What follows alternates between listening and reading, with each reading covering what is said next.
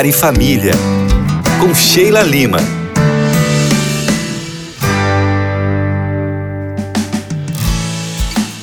Sheilinha chegando para mais um programa Lar e Família. Feliz porque você está aqui comigo. Hoje, em continuidade a essa série incrível sobre curando a separação. E hoje, no nosso penúltimo dia dessa série, nós falaremos sobre vida pós-divórcio. É um tema que ainda tem um certo tabu, né, gente? Quando nós falamos sobre divórcio, por exemplo, para cristãos, mas é uma realidade e por isso que eu estou falando isso aqui. Inclusive, uma realidade assustadora quando nós falamos de números altíssimos de separações em famílias cristãs.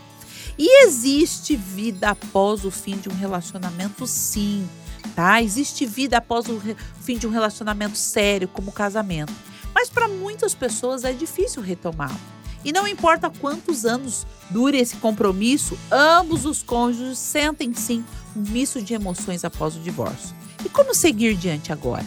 Essa é uma pergunta que eu já ouvi homens e mulheres me fazerem meio a lágrimas lá no meu consultório. São tantas emoções que precisam ser lidadas, sentimentos que precisam ser colocados em ordem.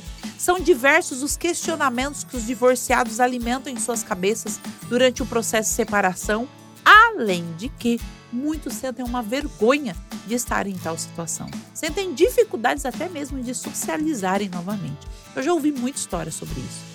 Então, pensando nessa sua dor, deixo aqui dicas da Sheilinha mais que especiais para você. E a primeira dica é: viva o luto. Todo fim gera um luto. Permita-se sentir as fortes emoções do divórcio. Permita-se chorar por alguns dias. O que não pode fazer é se entregar aos sentimentos negativos e viver o resto da vida deles. A segunda coisa é se mantenha ocupado para não se entregar totalmente ao luto e estimular o surgimento de uma condição de saúde mental como a depressão, tem muita gente passando por depressão, procure se manter ocupado, continue trabalhando, se esforçando para concluir os seus projetos pessoais, saia com os amigos, leve a sua vida que você levava antes. Você pode, meu amigo, minha amiga, começar um curso, seja online ou presencial. Você pode fazer uma atividade física, você pode adotar um cãozinho para te fazer companhia, você pode fazer uma viagem. Em outras palavras, você pode controlar as suas emoções de uma maneira saudável. Não dá para ficar vivendo a vida só chorando. Então, se ocupe. A terceira coisa é se desfaça daquilo que te dói. Para ajudá-la a seguir adiante, se desfaça do que está lhe causando mal assim esse mal-estar emocional. Você pode jogar fora, você pode fazer doação, você pode pôr guardar numa caixa num canto lá da sua casa, seja roupa, fotografia, uma lembrancinha, um presente, eu não sei, mas você não pode ficar olhando para aquilo e deixando que aquilo te faça mal. Quarta coisa, pratique o perdão. Olha, quando eu falo de perdão, eu preciso fazer, inclusive, o chefe, uma série só sobre perdão. Mas é normal que as mágoas permaneçam após o divórcio. Porque os resíduos das questões mal resolvidas ou que provocam emoções intensas como raiva, tristeza, às vezes elas ficam ali no nosso coração. E não é da noite para o dia que isso se resolve. Mas isso precisa ser resolvido. E olha, para que isso vá embora, só existe um jeito. Sabe qual é, né? Perdoando. Perdoe a si mesmo por suas atitudes, pelas palavras. Perdoa esse ex-parceiro, essa ex-parceira pelas atitudes e palavras que eles ocasionaram impacto negativo em você.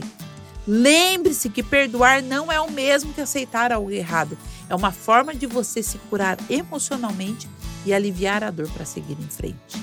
E a quinta dica de hoje é: mantenha uma relação positiva com seu ex. Só que muitos divórcios, vou falar uma coisa para você, acabam com ex-cônjuges em pé de guerra, com famílias entre as famílias, com disputas de guardas de filhos, de bens materiais, e aquilo vai criando um desgaste emocional tão grande que é uma batalha de ego sem fim. E posso falar? É uma falta de maturidade se você não quer ter uma relação ao menos madura. É, pelo menos algo maduro vocês precisam ter. Construir um relacionamento respeitoso após o divórcio é benéfico. Não é apenas para o casal, não. Às vezes para os filhos e familiares. Ufa, acabou meu tempo. Deixei aqui cinco dicas para vocês e olha, bora sair desse luto. Você consegue, você pode e eu espero ter te ajudado. Caso você precise de ajuda, passa lá, arroba Casais em Terapia, underline. Beijos da Sheilinha!